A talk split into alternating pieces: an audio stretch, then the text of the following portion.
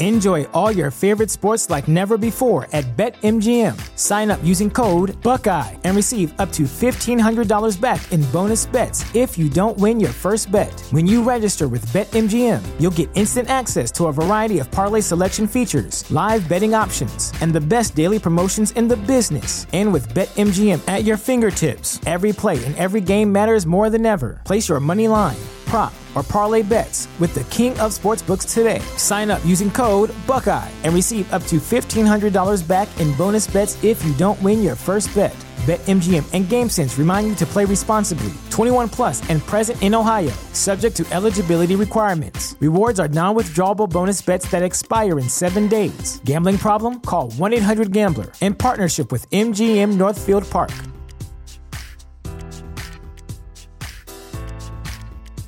You know how to book flights and hotels. All you're missing is a tool to plan the travel experiences you'll have once you arrive. That's why you need Viator. Book guided tours, excursions, and more in one place. There are over 300,000 travel experiences to choose from, so you can find something for everyone. And Viator offers free cancellation and 24 7 customer support for worry free travel. Download the Viator app now and use code Viator10 for 10% off your first booking in the app. Find travel experiences for you. Do more with Viator. Hey, Incline listeners, looking to start your own podcast? Let me tell you about Anchor. First of all, it's free. There's creation tools that allow you to record and edit your podcast right from your phone or your computer. Now, you can even add any song from Spotify directly to your episodes. Anchor will distribute your podcast for you so you can have it heard on Spotify, Apple Podcasts, and many more. You can make money from your podcast as well with no minimum listenership. It's everything you need to make a podcast in one place. Download the free Anchor app or go to Anchor FM to get started. It's Let's ride. for the words that are recited before each and every game here at Dodger Stadium. Take it away, Finn. It's time for Dodger baseball.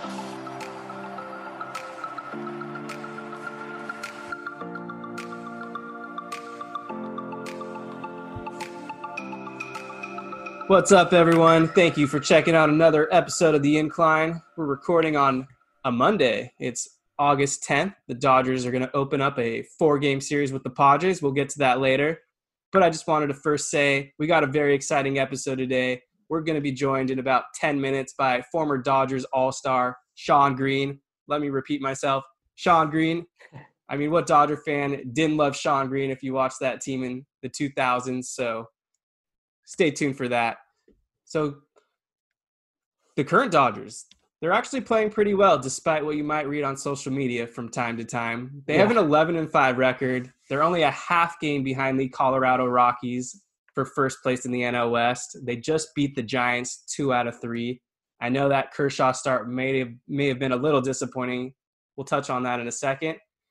But Jake, how's everything going? It's going great, Kevin, and I'm glad you got. I'm glad you talked about the uh, sort of the overwhelming fear that that lives on social media and on Twitter because it. If you would just read the tweets on on Dodgers Twitter, for example, like just everybody tweeting about the Dodgers, you'd think that they were in dead last. And for this team to be 11 and 5 and I I was sort of thinking like this team is 11 and 5 and they haven't even hit their stride yet. So this is not even the best version of this team. And exactly. I have a few I have a few stats that I'll rattle off in a minute, but those are my initial thoughts. All right. David, what's up? How's it going, Kevin? How's it going, Jake? Um, yeah, you, I mean, you said it. This Dodgers team is 11 and 5 uh, and they're not even playing well. So that basically tells you everything you need to know. Uh, the hitter, the, the offense is you know scattered. It's not quite there yet. The same with the pitching. Uh, you know, Buehler looked pretty decent aside from the control issues. Kershaw's still getting his feet under him.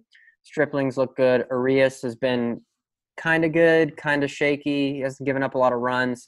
And then Dustin May, man, looked great. Looked great against the Padres. I've been saying it yeah. for a year and a half, two years now. Uh, he looks like the future superstar that he is. Uh, so, you know, this team's going to get their feet under him. It's a shortened season. They'll be fine. Uh, the only question is their only threat, honestly, is the three game series in the first round of the playoffs because anyone can win in a three game series. So, I mean, there's no reason to panic right now. Like we've all said, they're 11 and five, and they're not even playing that well. Yeah. Uh, so they just got to hold on and, and play well in that first uh, first round series of the playoffs. Touching up on some recent news, Joe Kelly was placed on the injured list. The injured list, quotation marks. So he's going to be out for about 10 days. Adam Kolarek, who was recently sent down, is now back with the team. Corey Seager still nursing that back strain as well, and he Mhm. is day to day. He has not been placed on the IL just yet. He missed the entire Giants series. And then Alex Wood, he's throwing a bullpen session. Not going to say anything mean about Wood out there, but you know, get well soon, and we'll see what your role is. Because Dustin May, as David predicted, is just running away with that starting job. And then I also want to just give Jake some props. I think one of your preseason predictions was AJ Pollock was going to have a nice season. And look at him so far. He's got four home runs. He's tied in the club lead for Dodger. That home was runs. that was actually my scolding hot take before this the before this season is that AJ Pollock was going to have a career year, and so far he is. He's OPSing over a thousand. Um, just to touch on AJ Pollock real quick, if I could, since we're on the subject. So in 2015, that was arguably his best season with the Diamondbacks. He was an All Star. He won a Gold Glove. He actually finished 15th in MVP vote MVP voting. So that that just just to give you an idea, and through the first 11 games, it's pretty similar in a lot of ways. This year is better. So f- through the first 11 games in 2015, he hit uh, 333. 422 on base, 487 slugging, 909 OPS. He had a he had a home run, six RBIs, five walks, and 13 hits. So pretty good to start off that year. But this year, he's hitting 311, 354, 667 on base percentage, and an OPS, like David mentioned, of 1.021, over a thousand.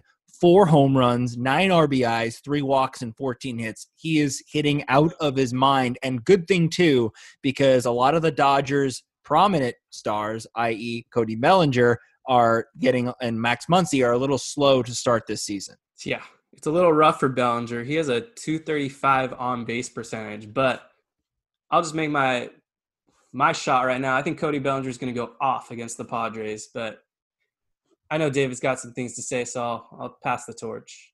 Yeah, this is a big uh, series in the sense that it'll be a benchmark for this team. Um, Fernando Tatis Jr. is playing out of his mind right now. I think he has a homer in four out of the last four games. Um, the Padres are good. There's there's no denying it anymore. They're good. Uh, their pitching staff and their bullpen isn't as hyped up as you know it, it was. Isn't living up to the hype as it as they had in the preseason. Uh, but they got some guys who can throw uh, and obviously their their offense is is clicking right now. So it'll be interesting to, interesting to see what Bellinger does. Betts is playing well. Bellinger and Muncy, once they get going, no one's no one's stopping this juggernaut. And it's interesting to note uh, that over the last four four or five years, the day after or or you know the weeks after Justin Turner hits his first home run is traditionally his hottest part of the season. Once he hits that first home run, he's he's hot for the rest. Uh, and that home run was hit, I believe, two days ago. So we'll see. Uh, they they're 11 and five and not even playing well. So you know, Right. they're they're fine. And we found out the other day that Muncy actually broke his finger Yep. during during summer camp. So he's, He's hit four home that. runs. He he's not he's not hit well, obviously, but when you put that into context, he's actually you know it, he hit four home runs out of the park with a broken finger or recovering from one at least. So give these guys time. Muncy's a great hitter. He's going to come around. Absolutely. Right. Yeah. I mean, he still has a 311 on base percentage. That's what stood out to me. Even though he's batting at a 177 click, he's still seeing the ball relatively well. So I'm also a big fan of him not leading off anymore, but at the same time, Yeah. A little frustrated that Joc Pederson's leading off. Yeah, I know. Yeah, that wasn't the that wasn't the issue. We didn't need to replace uh, Max Betts up. Muncy with Joc Pederson. We needed Betts to be moved up. Yeah. and Betts, or sorry, and Pederson, that one game when he just went off against San Diego, the two home runs, the five RBIs, he wasn't batting leadoff. He was hitting sixth or seventh, I want to say. And ever since they moved him back up to the leadoff, he's in a slump. He's now down to a 195 batting average. So Dave Roberts is trying to just force something that's not working. And I'll leave it at that. Yeah, I, I just I, I- don't get it. I don't get what what why they're continuing to do that. It, it's just with with Pederson and Muncy, they're not they're not fast. They're not leadoff hitters. They've never been you know good decent leadoff hitters. And you get a once in a generation player like Mookie Betts, who historically has had better numbers hitting leadoff. It makes absolutely no sense. I don't I don't mind him in the two hole necessarily as long as Joc is leading off and not Muncy. Muncy needs to be in the heart of the order or at least in the two spot. No matter if with the broken finger or not. I mean that dude's, you know, as as you mentioned, he's got four home runs. He can he can hit with a broken finger. Yeah.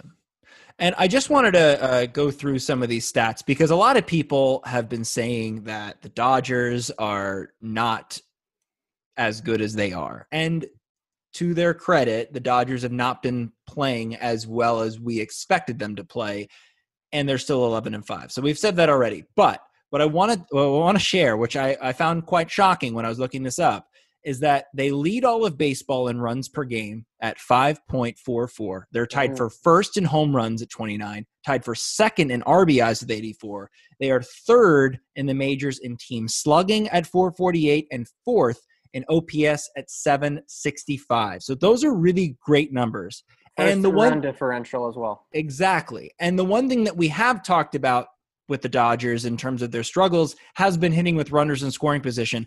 And looking at these numbers, they're not terrible either. Yes, they are, you know, only hitting 256 with runners in scoring position, which is 13th in, in, in the majors, but they're sixth in slugging with runners in scoring position at 481 and fifth in OPS at 842. So that's not terrible. Now, where where we do get into uh, why these numbers may look the way that they do is if you look at just two players, Cody Bellinger and Justin Turner. Justin Turner historically has hit well with runners in scoring position. No different this season. He's hitting 333, a, a uh, over a thousand OPS, one homer, a double, a triple, and 11 RBIs. So the, he's not the problem, and he's hitting in the middle of the order. The problem has been Cody Bellinger, who is also hitting in the middle of the order. He's hitting 154, two for 13, no home runs, two RBIs, and one walk. So that's why you see those numbers sway and and and, kind of look a little weird when you when you break them down. But if they can figure that out and manufacture runs and not have to rely so heavily on the three-run home run like we saw yesterday with Pollock and Betts, look out because once the team gets it together, it's I don't think we're we're ever going to look back. Yeah, and if we're if we're on the topic of stats, I might as well give you guys a Dustin May stat right now, since you know I'm president of that fan club. Um, hor- pitches thrown in 2020 with a velocity of 98 miles per hour plus and more than 1.5 feet of horizontal movement. Dustin May has 40. The rest of the MLB has 34. Yeah, that's a crazy stat. And Yeah. and I and I love I keep watching that that highlight over when he struck the out Manny Machado pitch? Machado. Oh Yeah. my god. That pitch moved like 15 feet. I mean, it was Yeah, insane. It was wizardry. Yeah, Manny Machado had one hit against the Dodgers in that previous series, so it's definitely key to keep him off the base paths. Well, he just hit And two home runs off washed up Madison Bumgarner yesterday. That's Boy, what a very true. mistake that was. Or, uh, we dodged a bullet too by not go by not Yeah, getting I remember all the Dodger fans who wanted to sign Madison Bumgarner, and that deal could not look worse for Arizona right now. Bumgarner and Robbie Ray have a combined ERA of over nine, so their starting staff is not living up to the expectations. But Yeah. we don't need to talk about Arizona; they're irrelevant right now. That's right. Back to the Dodgers and the Padres. So Luis Perdomo is the first scheduled starter at the moment, and Bellinger is six for eight lifetime against him. So that's why I think this is hopefully the series where he starts to turn it around. And then Dustin May, he's on the bump as well. David already mentioned he had a, his career game, six innings pitched, eight strikeouts. So it's really exciting to see what he's going to bring to the table in his next outing. And then Fernando Tatis Jr., the hottest guy on the Padres. What was it? Two home runs he hit. He get he hit against the Dodgers in that series. At least it Yeah, felt like he's- it. He's a superstar, all right. Eric Hosmer, he's back off the IL, but I don't know if they want to play him because that Jake Cronenworth guy sure put a number on him on them randomly. But you know, other than that, I think I, I swear to God, I saw that guy and I was like, "Is this like a Road to the Show player that they just created?" I've never heard of this guy. Yeah, he might as well be on the Giants roster. But yeah, it's it's going to be an exciting series, and then after that, they're going to face the Angels, and I have another guest lined up, my friend, good friend Jane. So she'll be on shortly in another episode. But the thing I do want to talk about real quick before we get to the Shawn Green interview, Clayton Kershaw in his last outing against the Giants, essentially a AAA lineup.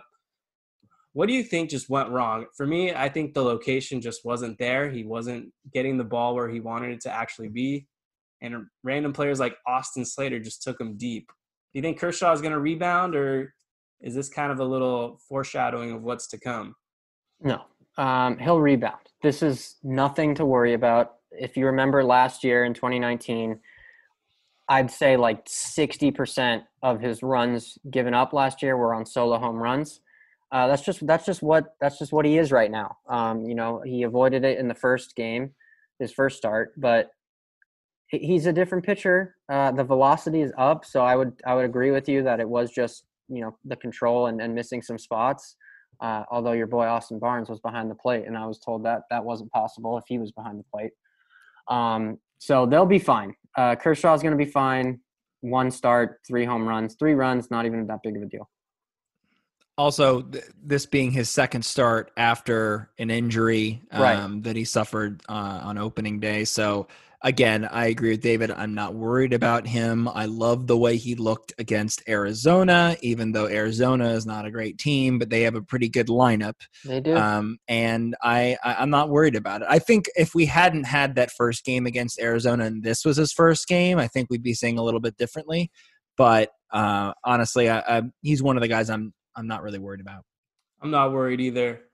All right, as promised, Jake, I'm going to let you set this up. All right, guys, we are so thrilled to be joined by Dodgers legend Shawn Green. Shawn, how you doing, man? Welcome to the program. I'm doing great. Thanks for having me, guys.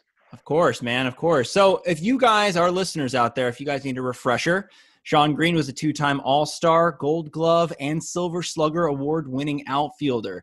In his 15 year Major League career, he played for the Blue Jays, the Dodgers, Diamondbacks, and Mets. He holds the Dodgers franchise record for most home runs in a single season when he hit 49 in 2001. Then in 2002, he became the 14th player in Major League history to hit four home runs in a single game. I'm sure you've all seen the highlights of that. And he also set the record for most total bases that day with 19. Shawn, how did that sound? Did that sound like a good representation of your career? I mean, those are the best parts. There's a lot of down parts, but I'm happy you didn't talk about those. Yeah. I know. In baseball, you you fail more times than you succeed, so I understand that. Um, first, I want to start off by talking about this sort of weird 2020 season we're having so far. There's been a few delays, a few stoppages, no fans in the stands. It's been kind of bizarre. Just kind of want to get your thoughts so far watching some of the games. What are your, what have been your takeaways? Yeah, it's it's a bizarre year, I think, in in so many ways. But um, it, I think, like like all fans right now, I'm I'm excited to at least have um, baseball and other sports back on TV, have something to um, you know to to look forward to watching and enjoying and and kind of keeping keeping tabs of. Um, it, I think without the fans in the stands, it's it's definitely bizarre. I kind of I've kind of come to like the cardboard cutouts and wishing I had one up there, but um, you know, it's it's pretty fun to see different people in the stands, and and uh, it, you know, it, when you kind of are half watching a game, it, it actually looks looks pretty real. So that's cool. But I think uh, you know, it's it's such a different vibe this year. Aside from all that, just the fact that it's a 60 game season, and there's some rule changes such as the extra innings and all that. That every game is really important, and and uh, you know, hopefully they can keep the guys in the field. There's been a couple little little outbreaks, but um, if they can manage to finish the season, it'll be fun to see um, what type of uh, feedback they get from from fans and players. Yeah, of course. And you mentioned some of the new rules, the extra inning rules with a runner on second base. We've also seen some seven inning double headers, the DHs in both leagues. So, as a player, if you were playing today and had to implement all these new rules into your game, how do you think you would react? And what do you think of these rules so far? Yeah, I think they're they're definitely interesting. That In minor leagues, you always played seven inning doubleheaders, um, which was from a playing perspective was much better because uh, uh, two nine inning games, and sometimes one of them goes extra innings. That could be, um, you know, pretty a pretty hard toll on your team and on individually. Um, if you're one that has to play in both games or gets to play in both games, depending how you look at it. Um, so I think that one's interesting. I think the extra inning rule. Um, I, I kind of used to be more of a purist, but now I, I actually think it it adds more excitement to it. I, am kind of liking it, um, but you know we'll see what the feedback is, and I, I just think it. I've played in games that have gone close to 20 innings, and, and that's no fun either. The only people left are the the drunk, um, you know, 25 year olds in the stands that that are determined to stay the whole game. And at that point, when you're playing right field, you're getting just absolutely crushed because they're the words get more slurred and, and more uh, vulgar as as uh, the the hours pass and the, the, the beers continue to pile up. So I, I, think it it has baseball could use a little um, a little freshen up. I think in some ways from a fan's perspective, and this is a good year to experiment and see what sticks. Yeah, and you're not talking about any of us. None of us would be in, the, in the outfield heckling you or getting right. sloshed like that. So, no, of course, yeah. I mean, it, it's definitely you know a new era we're playing in. We'll see what rules stick this year and carry over to next year. Um, the the Dodgers have assembled a, a, pretty much a juggernaut of a lineup. Uh, their pitching has been great. The bullpen has been lights out. Um, can you kind of give your impressions on the team so far? I know we, we've seen you on Sportsnet LA as an analyst. I just kind of want to get your thoughts so far uh, on the team this year. Yeah, I mean, it's again, it's, it's a tremendous team. You know, I, I think um, going into the season, I was feeling like the loss of Ryu, and uh, even though with the addition of Betts, I think the lineup you already scored so many runs. I wasn't as excited about losing a pitcher and gaining a hitter.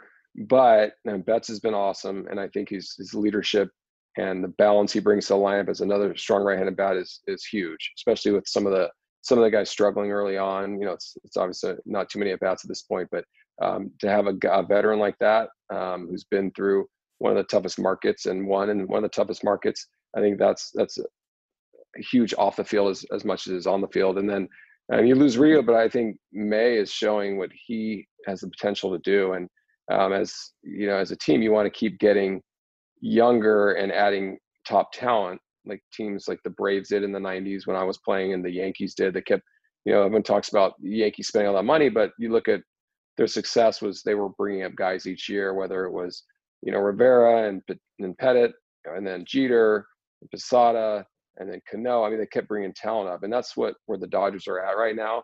And I think you kind of get you get into that place where you're winning your division every year and you continue to have this strong farm system, you're willing to spend the money on a, a Mookie Betts, and you can put yourself in position to win a World Series. One of these times, they're going to be in that postseason and and get hot at the right time. Yeah, and let's and let's hope that does happen at some point. I just want to point out that you um, definitely made David's day. He is the biggest Dustin May fan there is out there, so he I'm sure right. he liked that. No, I did. I've been preaching for Dustin May for about two years now, so it's good to get some validation from a from a former pro on that end. Yeah, no, I, I watched uh, his start against against the Padres. Uh, I guess that was his last start, I think. And yeah, the movement he has, and you know, it's it's like watching Buehler When when I first saw him, it, he just looks different. It's electric, um, and there's not a lot of guys you see that come up that have that electricity but also the the confidence and presence and command that those guys, you know, have, have shown at a young age. Even though it has been a ton of starts for May, it's it's uh, you know, he has a really high ceiling. Yeah, it sort of worked out perfectly. Him in the rotation, uh, taking over for Kershaw on that emergency role on uh, opening day. So it's been fun to watch him. Um, I'm going to toss it over to Kevin real quick, who right. I, I, believe has a, a, viewer or a listener question. Okay, yeah, we can start with the the viewer question. This is actually from intern Phil, who's been on this show before.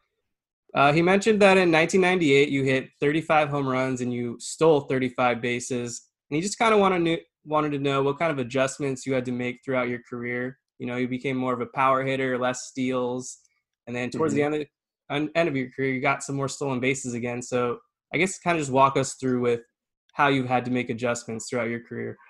Yeah, that's a really good question. That was that's the thing is you you kind of want to as a player um, you just want to contribute to to winning games, right? So if you're feeling it and you know you're you're, not you're feeling speed maybe and think you can steal some bases and help in that way, um, then it's a good time. Like late in my career, I was able to kind of go back to that because I wasn't. Uh, I was I was in a position where it was getting harder. If I had a couple bad games, I was out of the lineup, and so I was like, look, I'm just going to spread my stance out, try to hit line drives over the shortstop's head, stay in the lineup, not not worry about hitting home runs, and uh, uh, you know if I could steal some bags and and kind of help get in scoring position if I'm not you know, driving the ball to the ballpark, then that's a good way to to help my team. But my first few years in Toronto, I I played for Cito Gaston, and and he had he had the you know the reins on me pretty tight. I wasn't allowed to steal bases too often. I mean, I maybe get you know ten or twelve a year, whatever it was, and um, sitting down the lineup. So a lot of it depends where you're hitting in the lineup. If I'm hitting in a, in a spot where um, you, know, you have a Gary Sheffield behind you or something like that, I'm probably not going to steal as much. Um, but then the year I stole 35, I was hitting second, so I, I had more opportunities um, to to do that. So a lot of it just kind of plays into where you're on the lineup, how you're doing, and then it, I did find that st- trying to attempt to steal bases a lot took a takes a toll on you as you know at a 160 game season. Um, not just the 35 times um, you steal or the however many times I was thrown out, but um, you just the whole mindset like as you go into the game you're you're preparing more for a running type season and um, I think that got harder as I was getting older and so I, I kind of backed off a little bit because my my job at that point was to drive in runs and hit home runs so I wanted to make sure I was able to stay on the field and, and be able to produce in that way. Great. You've probably gotten this question quite a bit, but I want to know who do you think was the toughest pitcher you ever had to face? So that question, that's an easy one. That's uh, Mariano Rivera. You hmm. know, we came up the same year, and he was the guy that when I saw him coming in, I was like, I, I actually would grab. Um, I wouldn't grab my best bat. I'd grab a, you know, one of my bats I didn't really like a lot because you there's a 50-50 chance that I was gonna I was gonna you know break my bat, and another 50% was probably a strikeout. So he was the toughest guy for sure. I was kind of weird though. Like I tended to hit some of the better pitchers better and had a harder time against um, some of the mediocre pitchers. And I think one of the reasons for that is the better pitchers. I, I really tried to focus on, you know, what they were trying to do. And I think the better pitchers had such a good game plan that I was able to see that, um, you know, what their strategy was and and kind of try to hit to their strengths as opposed to a guy that maybe was a little more inconsistent and you come back to the dugout shaking your head like, why did he throw me that pitch? That didn't make any sense. Um, but it worked. Awesome. All right, my second question, and then I'll pass it over to David. October 2nd, 2004, you actually were going to be the first run of what would be a seventh, seven run, bottom of the ninth inning, where Steve Finley capped off the walk off grand slam. So I kind of want to just know take us through what that moment was like and just how special it was playing for that 2004 team because that's one of my all-time favorites to watch. Yeah, that was an incredible season, incredible game. I mean that um, you know we were in a place where it was, it was a weird season. We had we were leading the division and by a couple games at the trade deadline, and we thought we were making this big move to get Randy Johnson. Was kind of the rumor floating around. I don't know if it was in the media, but it was definitely in the clubhouse. And then we ended up without Randy, and we got Brad Penny, who ended up getting hurt after his I think his first or second start. And so we are in this weird spot where we lost our all-star catcher and one of our team leaders in yeah. Paul Lo Duca. We lost Dave Roberts. We lost Encarnacion. I mean, we lost literally, I think, about a quarter of our first place team. And so it was really this weird. Now we're trying to pull everything together and maintain it. And we started to fade quite a bit. You know, maybe in August, early September. And then we sort of got hot and we're pulling off some comeback wins and just kind of maintaining a one or two game lead over San Francisco.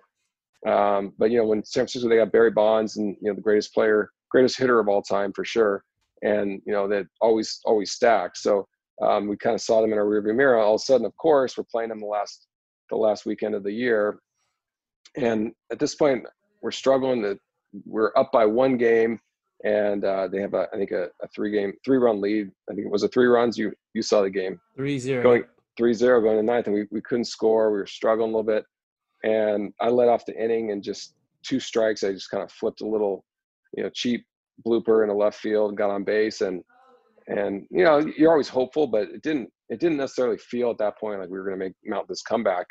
And then you know all of a sudden run scores. We got and guys keep having great at bats. I think the best at bat in that inning was Jayson Werth Had this at bat he kept fouling pitches off, fouling pitches off, and eventually I think he walked. And then you know once I scored, I was sitting next to uh, you know Jim Tracy and and uh, and Riggleman on the bench, and I, I felt like I was a little, a little leaguer again because I was so stressed out, so excited, and then hit that first pitch out, and you know we all it was my first first time winning a division, first time going to the postseason, so I was you know I was beside myself, um, felt like a little kid. It was it was pretty awesome. Awesome to hear. All right, David, the floor is yours. Thanks. Um, yeah, I got a couple questions for you. First would be I'm not going to make you pick your favorite Dodger to watch, um, but who is your favorite non-Dodger to watch in the MLB right now? It can be a pitcher or a hitter or, or both. Yeah, I say going into this season, I really enjoyed watching. I, I enjoy watching Nolan Arenado, mm-hmm. uh, but now the other guy that I, I just think is going to be insanely good is is uh, Tatis. I think yeah. Tatis is is pretty special. Um, just the way he he moves around. He moves around like a you know ten year veteran, and you could just see kind of like I was saying, Dustin May has that electric type uh, presence about him. Tatis is, is the same, and I think the I think the Padres are scary for sure, especially you know for the for the Dodgers. You know with all the superstars the Dodgers have, I I think the the Padres are are young and young and and hungry, and you know it'd be an interesting series to watch um, starting tonight again. But they're they're a good ball club. Definitely, It'd be a whole different landscape if the White Sox hadn't traded Tatis for for uh, James Shields. Um, right, right. Yeah, they'd be have Robert and Moncada, all those guys. Um, yeah. So, second question would be: Does anyone in the MLB like who closely reminds you of yourself that's playing right now, or or plays the game like you, type type deal? Yeah, that's a good question. I think, uh, geez, so I think physically, it, it would probably be Bellinger is similar. Mm-hmm. Um, I think he's he's better defensively than I was, um, but I think from a you know when I was his age, and you know we were probably similar build and and uh, you know running the bases and things like that. Um, I think our hitting approaches were were different. Our swings are very different, but um, you know he had he had a you know pretty similar season last year to to my best season on the Dodgers. So I think there's there's a lot of similarities there. Definitely. Um, okay, third question. So 2001, you had a had a career year, um, but you also made the decision to sit out uh, for the Jewish holiday of, of Yom Kippur. Was that something that you were going to do regardless, um, or did you know people like Sandy Koufax kind of set the set the example for you? Um, I know you've spoken in the past that you know you wanted to set an example for Jewish kids. Um, so what, what's what was the insight of, uh, on that decision? Yeah, so I up to that point I had not had a conflict. So playing with the Blue Jays, mm-hmm. Yom Kippur never never conflicted. Um, I did have a game one time. We were playing in Milwaukee. It was Rosh Hashanah, and I was hitting, and Jesse Levis was catching, and the home plate umpire was Al Clark and so we were all wishing each other a, happy new year which is, and i didn't even know al was jewish you know because mm-hmm. clark obviously could be anything um, i knew jesse and we always joked around about it playing against him in the minor leagues and stuff but um, that was kind of a cool thing but then you know fast forward to to la i uh, i got to know sandy who's great and you know I was we went to dinner you know every every spring he'd come he lived not too far from vero beach and um, you know, we talked about it and he just said, you know, you got to do, I just, I did what I thought was right and you got to do what you think's right. And, you know, it's, he's very unassuming and not one to tell people what to do. Um, right. So my, it was kind of hard at the time because I wasn't particularly religious, didn't grow up in a real religious household. Both my parents are Jewish and I definitely grew up Jewish, but I wasn't bar mitzvah or anything like that. And, but I, I just felt like, um, you know, kind of whatever I, whatever choice I made would have sort of been a little hypocritical. If I didn't play, it's like, well, I'm not that Jewish, I'm not that religious, so why should I sit out? And and if I did play, I felt, well, you know, I do uh, I do identify obviously as a, a Jewish athlete and wanted to. Mm-hmm. So anyway, so I I ended up playing um, one game. Um, I played on Kol Nidre on on it was a Friday night, and then I sat out Saturday, and uh, you know I think the decision worked out, and I did hit a home run, and we won by a run on Friday night. So Yeah. so hopefully that you know I won't get in trouble for that someday. Um, but yeah, so I, that was the decision I made, and then I I followed up on that the next uh, two conflicts I had. You know, once another time with the Dodgers in 04, and then another time with the Mets. But what's weird about it is it was, it was right after 9/11. So um, in 01 there wasn't obviously much um, much talk about it because everyone was you know so focused on the much bigger global issue. Right. Um, but in 04 it kind of became a bigger topic. Um, I think because there wasn't anything uh, else, you know, that was you know front and center, and um, people, you know, there's it was on like regular talk shows talking about just religion and jobs and all that type of stuff. So that was a little bit of a surprise to me at that time. But the first time it was it was relatively uh, you know pretty straightforward. Awesome. Appreciate it. Yeah. Jake, you Sweet. got So- any? Yeah, of course. So, um, I just I was sitting here thinking about um, that day in in 2002 in Milwaukee, and I just I read somewhere I think it was this when the anniversary came up uh, this year that you said that at some point during the game, Jim Tracy was thinking about taking you out after you had hit three home runs.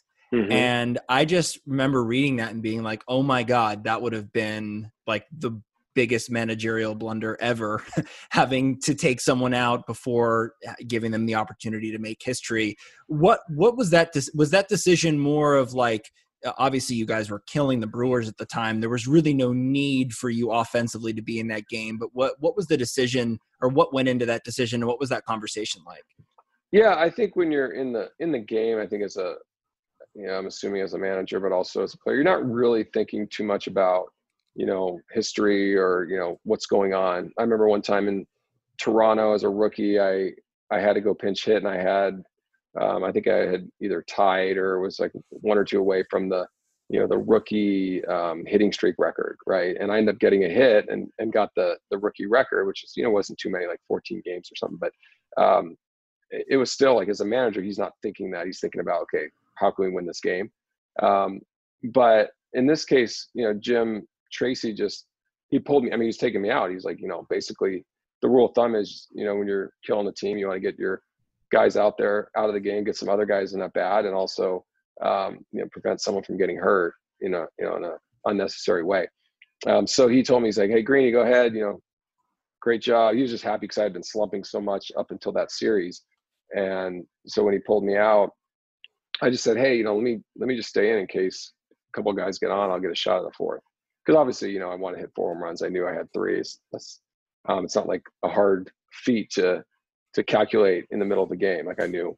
And uh, so anyway, so he left me in there, and and crazy enough, you know, with two outs in the ninth, Adrian Beltre, who's a good friend of mine, hit a hit a home run, got me that extra at bat, and and then after I hit one, um, Dave Hansen did.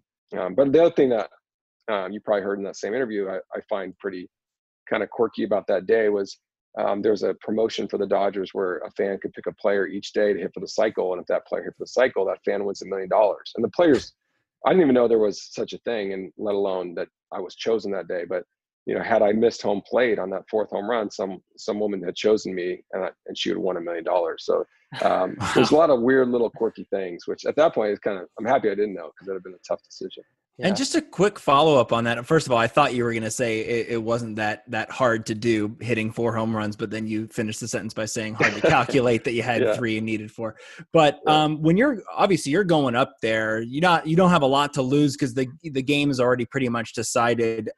As a player, how difficult is it to go up to the plate with that in mind, knowing that that's what you want to do? I mean, does it put any more pressure on you uh, while you're in the batter's box? Yeah, it's a good question. Uh, For me, I, so I, when I started figuring out how to hit- home runs, um, it sort of happened accidentally in Toronto. I started playing every day in 1998, I started. Carlos Delgado, who's a close friend, played 10 years together. We started just kind of messing around trying to have this home run derby to center field every day in batting practice. And that's really when I learned how to hit home runs. Is like you kind of practice it. It seems logical, but no one does that. And so all of a sudden, the balls that were barely going over the fence are going a lot further.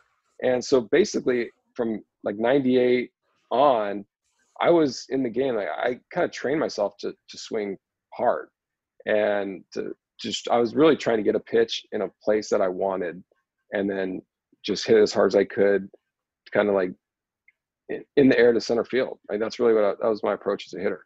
And I would look for pitches and do all that type of stuff. But in terms of my swing, I was used to going all out. But I think for a lot of guys, their approach is probably different, where it's you know um, a little more contained. Like I was, I used to try to call it kind of like controlled chaos. Is what I was. I was trying to like just go really hard, but um, with a smart approach about it. And so for me, that's sort of what I was would do most situations. And maybe different if you have to get a guy over, if you get a guy in third base and you're trying to get the run in.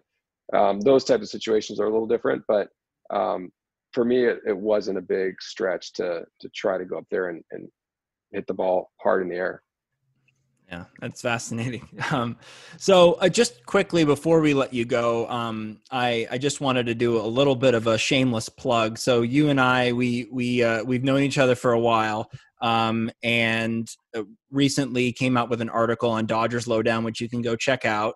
Um, uh, it's a it's a feature about Shawn Green and and your uh, home run batting glove tradition. And I just found it fascinating how that began. How it wasn't always a thing that you did starting in Toronto. That it actually started in L.A. and that it was Vin Scully who kind of solidified that or made it into into a tradition.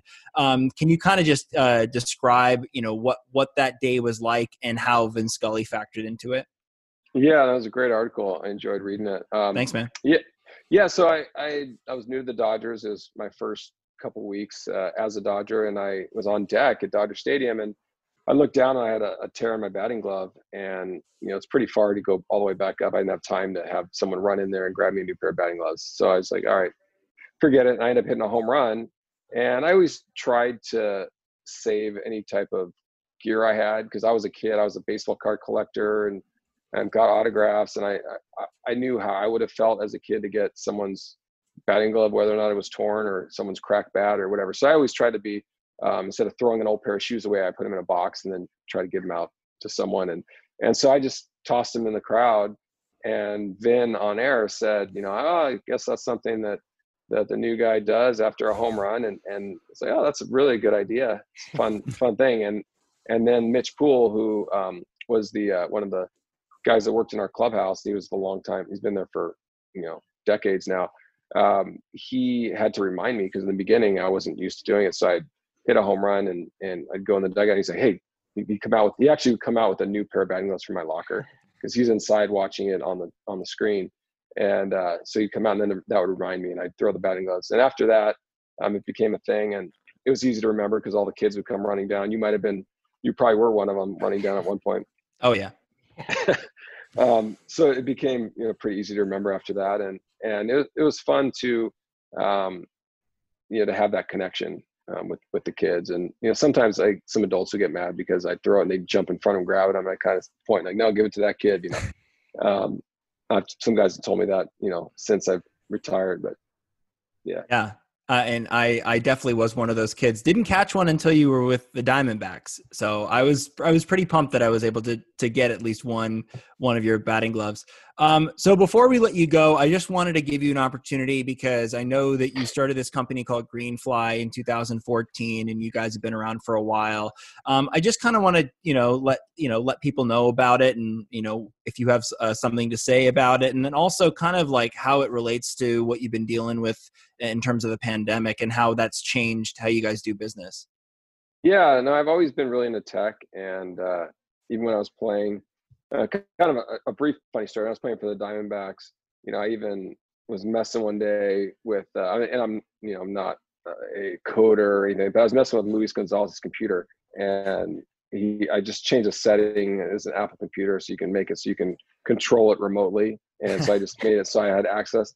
And then he, in between, you know, before, uh, you know, after batting practice before the game, he'd be on there, you know, on his computer and all of a sudden I would start buying like Britney Spears albums and stuff like that. and and uh and he's like going crazy and he, basically went to the you know to the the head person there and they almost shut down the whole internet at saying like oh hold on it was me it was me you know just, just chill because he thought someone was hacking into the stadium but anyway um so I've always been into that and and so when I um, a few years after I retired from playing, I had this idea. Originally, it was to create a platform for video Q and A because you know people were still reaching out to me if someone hit three or four home runs in a game, or you know was close to it, or something happened that was similar um, to what I had done in my career.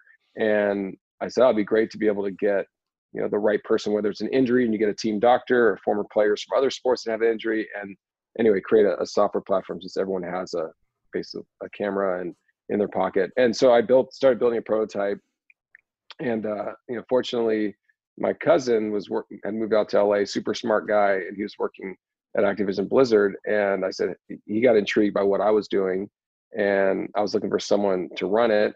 I wasn't going to tell him to leave this great job and come over to work with me on a startup, but um, eventually he got really excited about it, and uh, he came over. His name's Daniel Kirschner, and so he came over about six years ago and really turned it into a business as opposed to just like a fun little project.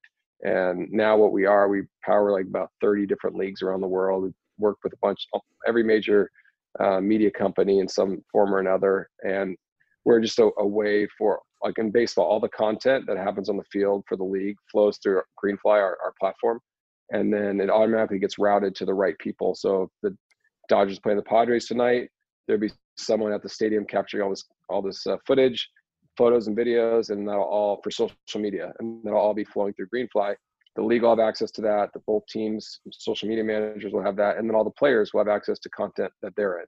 And then as soon as the game's over, if I walk off the field, I, I have you know my photo of me, you know, doing whatever, and I could share it on social, and our system tracks all that. Um, and then on the flip side, we still do have the the, the video Q and A type thing where, um, in some cases, especially during the quarantine, people would get um, requests to say, "Hey, how are you? Show us your workout from home." Um, you know, a lot of uh, work with a lot of media companies where they might talk about the show or premiere the show, saying, you know, to tune in, they could have a script on the screen that they're that they're reading. Tune in tonight, you know, to, to the premiere of season ten or whatever it is. And so, uh, yeah, so our software powers all that, and um, it's grown a lot, and it's been it's been a ton of fun. Awesome. Well, this has been a ton of fun. Thank you so much for for joining us today, and uh, we're we're so thrilled that you were able to come on and like super cool insights. Um, and uh, yeah, any anything else you guys want to add there, Kevin and David? Thanks for coming on, man. I really appreciate it. Uh, Dodger legend, and, and thanks for all that great uh, insight you gave us. Yep. Appreciate Thank you, Shawn Green. Growing up watching you was one of the most awesome things as a Dodger fan. But I just want to ask real quick Yay or nay on Dodger dogs? Uh, you want my real answer? yeah, well, we saw we saw your we just we just saw your face. We just saw yeah. your face. Your reaction. Good enough. Good enough. they taste good. They taste good, but the stomach the stomach isn't young anymore. I can't handle it. Perfectly fine. there we go. Yeah, yeah. What All about right. you guys? Do you like Dodger dogs? Oh yeah. I actually Definitely. am a fan. Maybe I have bad standards, but no, it's not bad standards. You probably have a much stronger stomach than I do. You're younger. No, I, I, used to love them for sure, but it's like uh, now it's like God, I don't know if I could eat one. When I was playing for the Dodgers, they have them. You know, they have them for you. I was like, I don't think hmm. I mm. could play tomorrow if I eat a couple of those. But you know, I I used to eat them all the time. I would never eat them not at, at a ball game because I just love the way that it tastes when you're there, and you can kind of like taste the grease too that's surrounding you. And it's just totally. it's just perfect. Yeah, for sure. No, yeah. it makes eh, eh, yeah the smells and all that stuff it'll be hopefully you know fans will get back you know sooner than later but um yeah i think everyone misses all that stuff. Yeah. All right shawn thanks so much man. Appreciate your time. Yeah thanks, see you guys. Well that was our exclusive interview with shawn green. That was awesome. I loved how candid he was and uh, really really cool to get some insight from him and to, to get his thoughts not only on the 2020 dodgers but also on dodgers dodgers teams of years past. Uh, what what do you guys what do you guys takeaways from that? Yeah, I mean that was special to talk to him. Uh, I mean he was one of my favorite players, if not my favorite player growing up. Um, you know that was he was super candid, super nice, uh, and and very informative about you know basically everything we asked him. So it was, that was a great interview.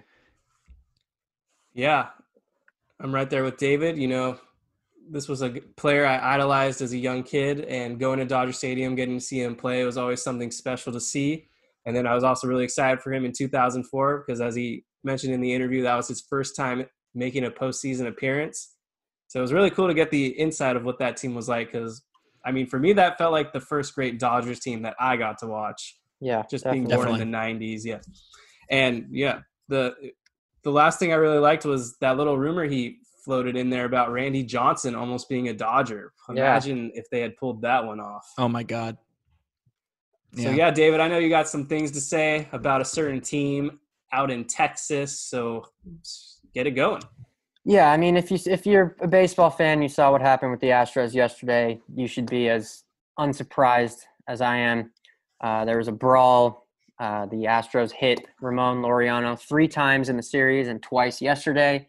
Uh, he wasn't having it. He tried to show the pitcher how to correctly throw a curveball. Then the Astros started John, John at him. He gets to first base, and the Astros hitting coach, Alex Cintron, who was one of the three main cogs of the cheating scandal with Beltran and Cora, starts chirping him from the dugout and says, "Hey, like, come fight, come, come get this." Uh, and apparently, he said something about his mother. Uh, so Laureano just charged him, and it was a whole mess. Rob Manfred's going to botch the, the suspensions already, but I don't care about that. I just want to talk about how this Astros team is the most unlikable team in the history of sports. They get worse every single day. It's something new. The other day, Lance McCullers complained about the roof, used that as an excuse as why he pitched so poorly. He gave up eight runs in three innings. And he blames the roof. Uh, I mean, I just can't, I don't even have the words to describe how pathetic and just obnoxious this team is. And Dusty Baker has the has the balls to after the game to say, uh, someone asked him like, is is the season spiraling out of control? And he goes, no, no, it's a long way from spiraling out of control. It's like Dusty, I don't know if you're too old to be managing or you're just not witnessing what's going on. It's a train wreck. It's a dumpster fire, and it is spiraling out of control. You can't hit without the trash cans. You can't hit without the cheating. Your pitchers can't pitch without the roofs being closed. Your whole team's hurt, and your fan base is garbage. I just want to add to that real quick because there was a video that went viral of Gerrit Cole pitching for the Yankees where a little pine tar. He action. went to yeah. touch his hair, touch his hat, and his fingers stuck to the hat. And it's almost as if this wasn't something I had been suspecting of all the Astros pitchers the last few years. Verlander all of a sudden getting rejuvenated. So I think it wasn't just their hitters that were playing dirty. I think their pitchers definitely were doing something schemy as well.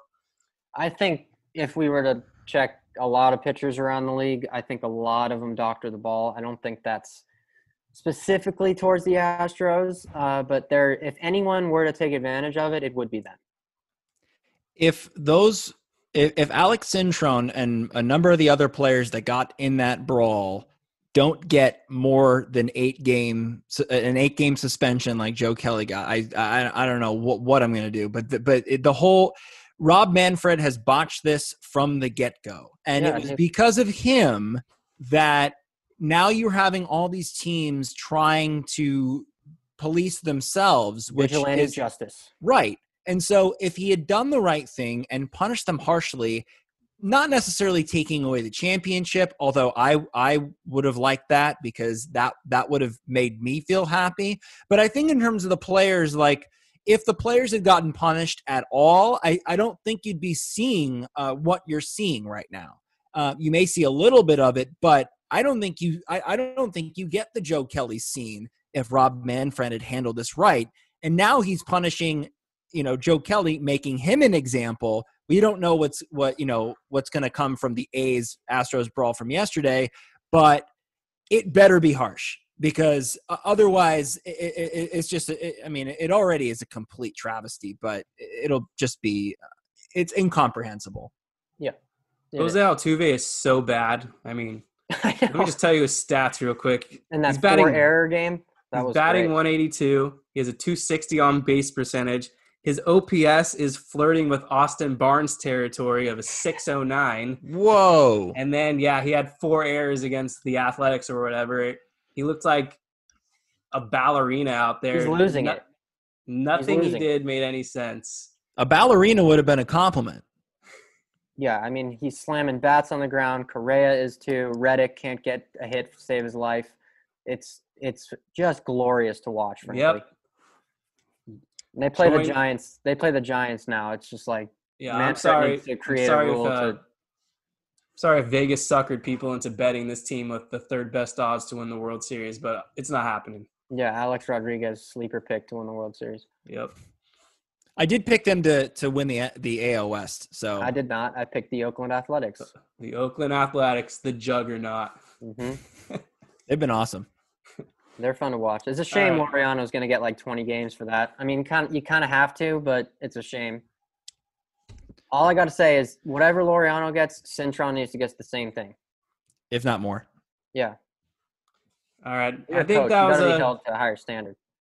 great episode today, guys. So why don't we just close it out, drop some final thoughts, and then we'll be on out of here. My final thoughts are: I think the Dodgers need to take two out of four from San Diego here.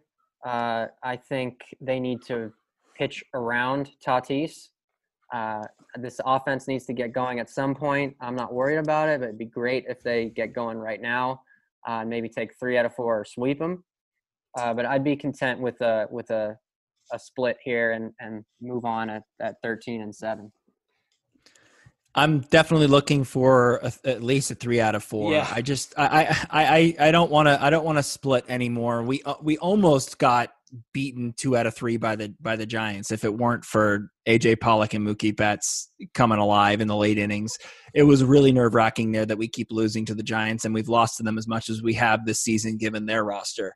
So I want to I want to beat this team into a bloody pulp. I want to leave you guys with one with, with a couple uh, little numbers here that I found interesting. So the Dodgers are 11 and 5. In their five losses, they've lost three games by a deficit of one run and Mhm. two games by a deficit of two runs. So they are in every single game. And That's right. one of the big reasons is is this, is that unbelievable bullpen doesn't get talked about enough. These guys are lights out coming in and shutting the door.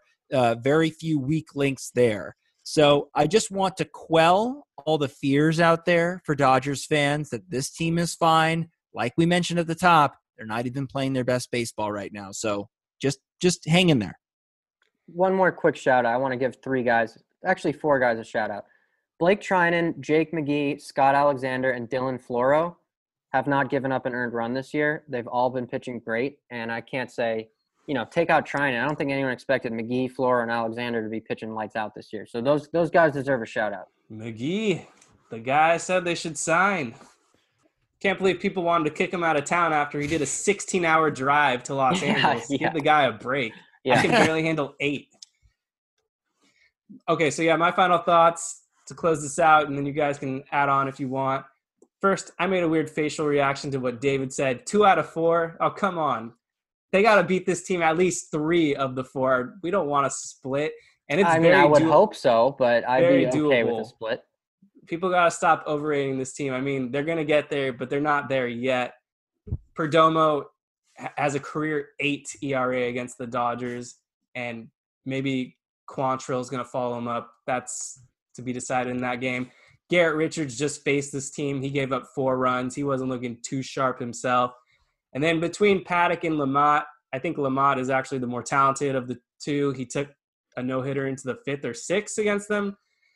And then Chris Paddack, I mean, he has a career five ERA and he gave up four runs in his last outing against this team. So they can get it done at Dodger Stadium. I'm very confident in this team. Okay, looks like everyone agrees with me. And that's this episode of The Incline. Thank you all for listening. We have a giveaway that I'm just going to drop right now.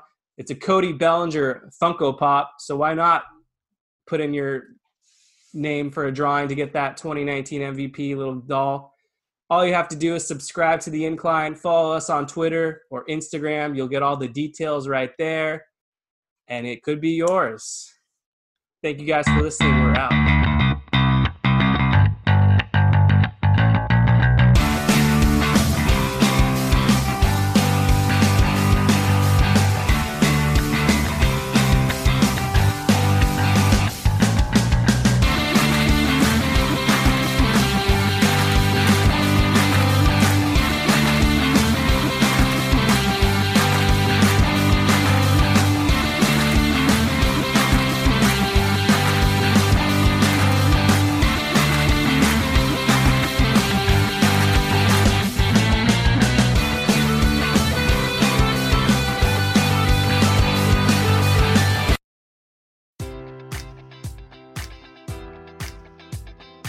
Enjoy all your favorite sports like never before at BetMGM. Sign up using code Buckeye and receive up to $1,500 back in bonus bets if you don't win your first bet. When you register with BetMGM, you'll get instant access to a variety of parlay selection features, live betting options, and the best daily promotions in the business. And with BetMGM at your fingertips, every play and every game matters more than ever. Place your money line prop, or parlay bets with the king of sportsbooks today. Sign up using code Buckeye and receive up to $1,500 back in bonus bets if you don't win your first bet. BetMGM and GameSense remind you to play responsibly. 21 plus and present in Ohio, subject to eligibility requirements. Rewards are non withdrawable bonus bets that expire in seven days. Gambling problem? Call 1 800 Gambler in partnership with MGM Northfield Park.